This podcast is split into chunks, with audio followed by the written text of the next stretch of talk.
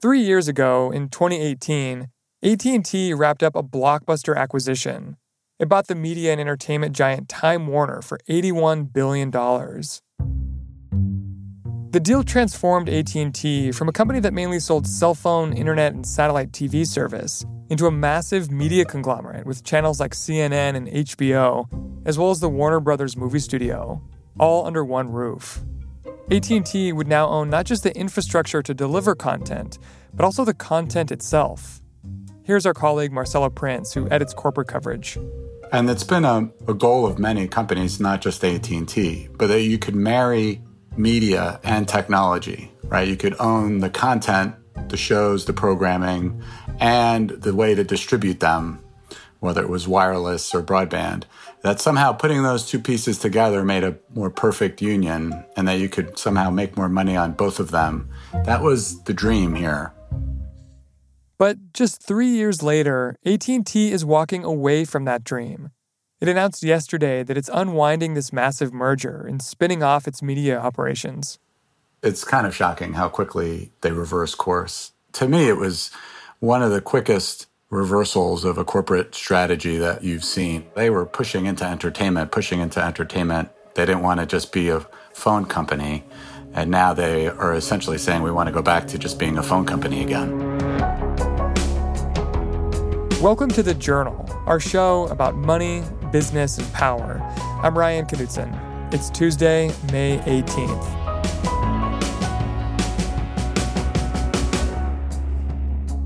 Coming up on the show, why AT&T abandoned its plan to build a media and telecommunications empire.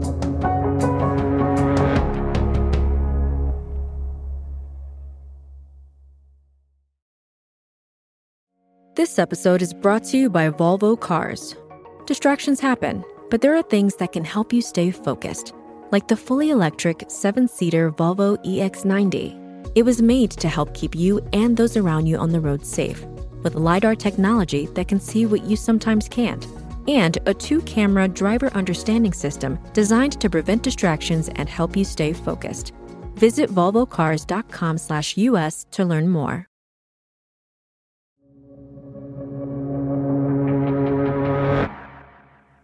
AT&T started moving into the media business in 2014. And one of the reasons it wanted to do that is because its main business, its cell phone business, was starting to slow down. At that point, the market for cell phones was pretty saturated in the US, right? The iPhone had already come out. Most Americans had one or two phones by that point. So it wasn't a growth story they could sell to Wall Street. And they were looking for where there was growth.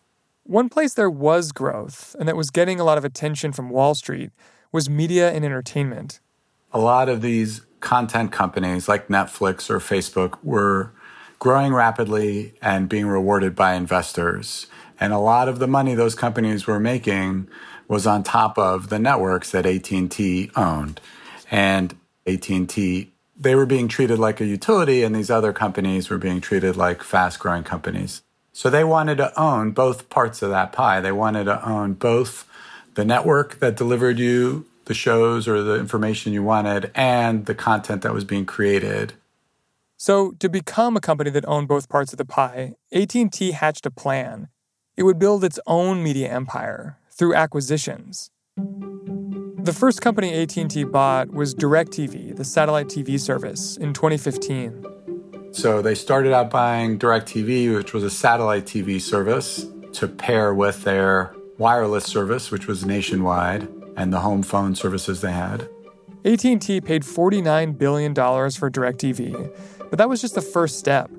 In 2016, the company unveiled its biggest move, that mega merger with Time Warner. The Wall Street Journal is reporting that AT&T has reached an agreement in principle to buy Time Warner. AT&T, the nation's second largest cell phone carrier, will gain control of TV networks like HBO, TNT, and CNN, and the Time Warner movie studio. This is AT&T's second major buy in less than 2 years as they aim to become a media powerhouse and compete with The idea with Time Warner was more people are watching videos on their phones. The world's going to switch from watching television at home to watching television on the go. And so they wanted to have the content that they could distribute on mobile video, is what they were calling it.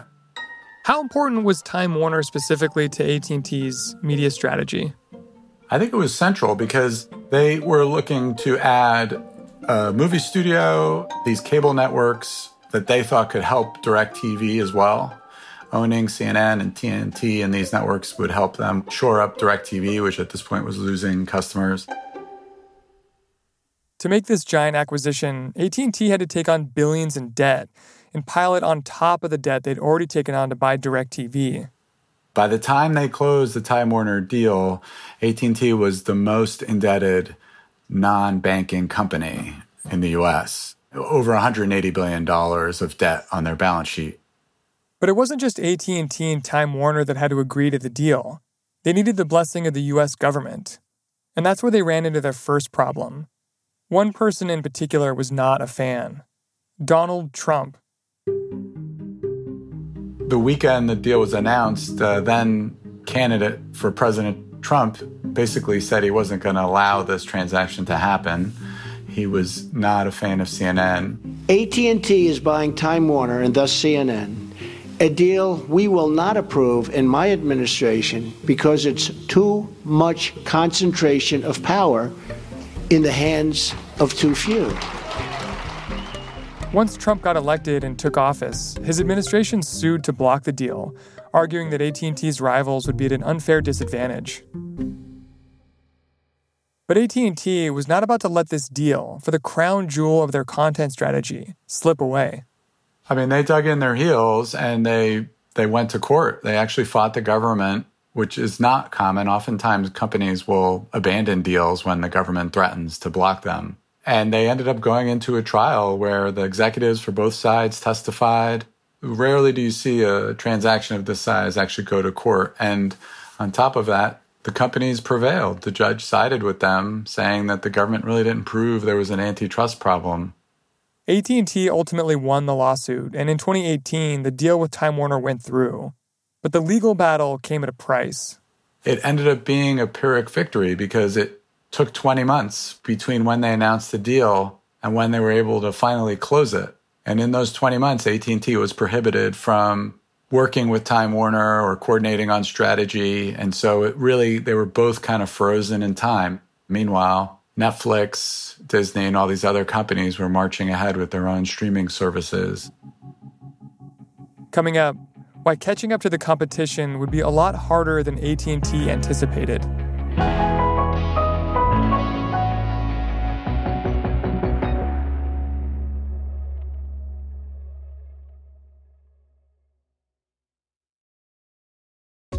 This episode is brought to you by ServiceNow. Everyone's talking about AI. Everyone. But where do you start? How can it actually help your business? The ServiceNow platform brings intelligence into every corner of your company. So every person, every system, every process, everything works better. Put AI to work. Tap the banner or go to servicenow.com slash GenAI to see how. This episode is brought to you by Charles Schwab. Decisions made in Washington can affect your portfolio every day. But what policy changes should investors be watching?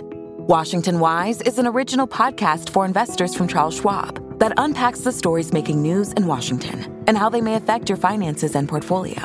Listen at schwab.com slash Washington Wise.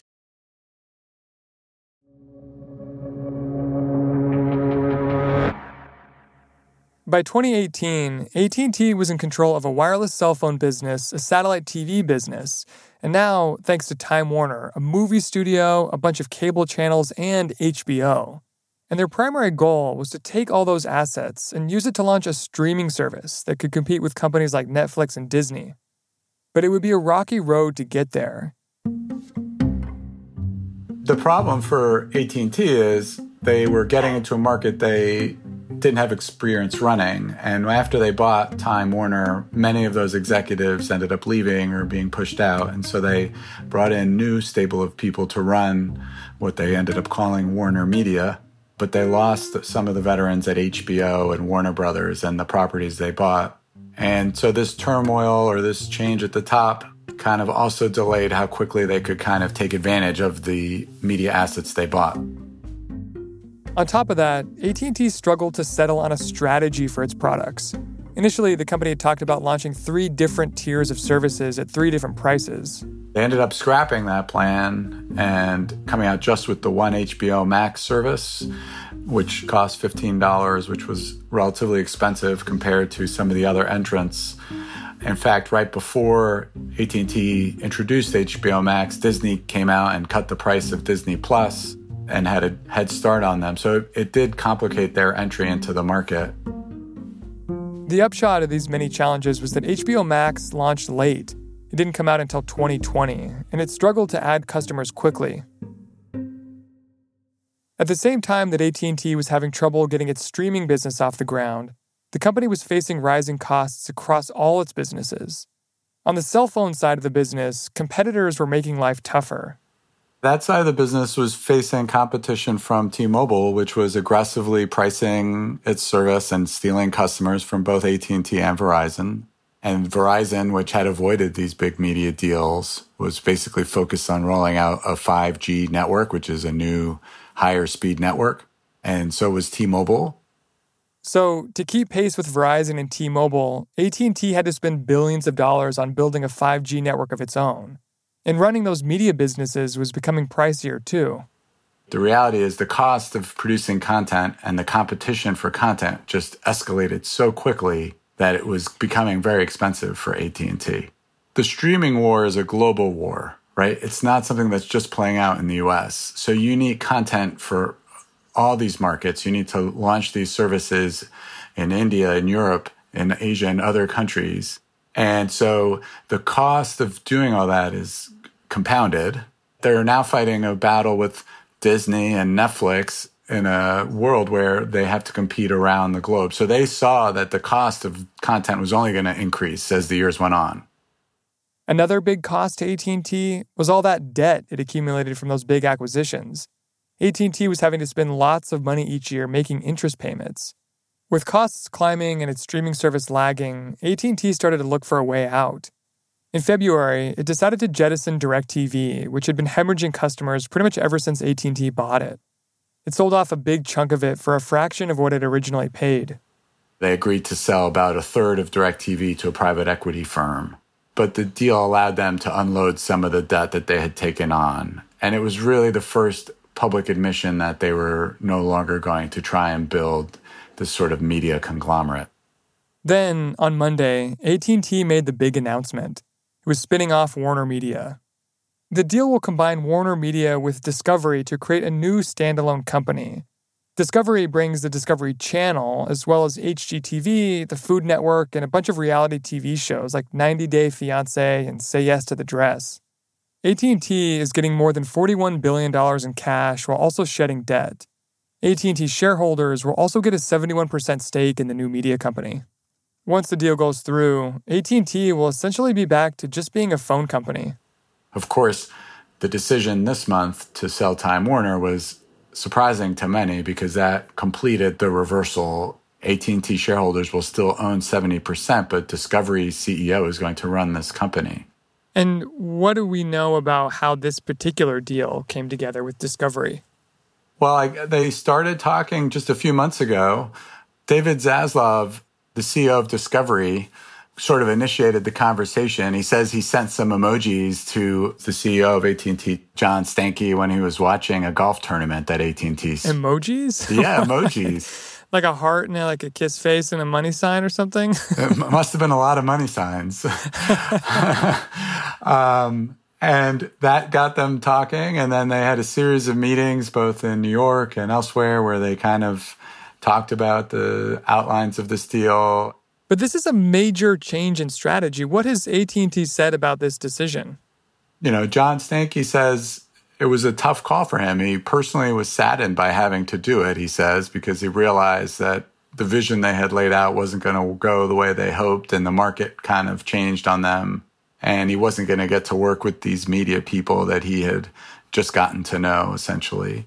And as he told us, it was partly motivated by the fact that investors were not happy. They weren't rewarding the company for the pieces they had bought. And he was trying to figure out a way to change that impression. So he kind of had to make this cold calculation that they were better off parting with this media business, paying off a lot of debt, kind of going back to being a more of a phone company um, that Wall Street could understand. Well, what does that mean for AT&T's future? I mean, there was a real problem that they were trying to solve 6 or 7 years ago when they started making all these bets on media. But now they're just going to go back to that version of what they were before? Yeah, it's a good question because, I mean, that, they're going to look like they did back then.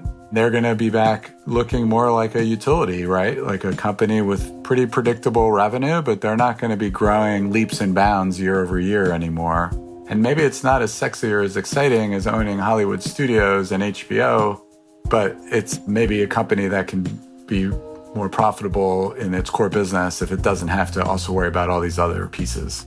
Do you think that we've reached the end of the road when it comes to telecom companies trying to buy media companies?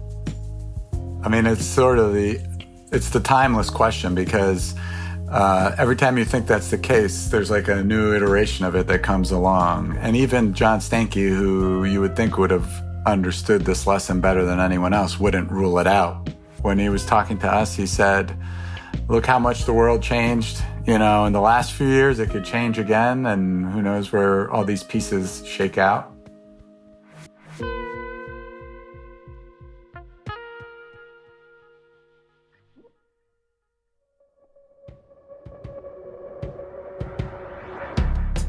That's all for today, Tuesday, May 18th.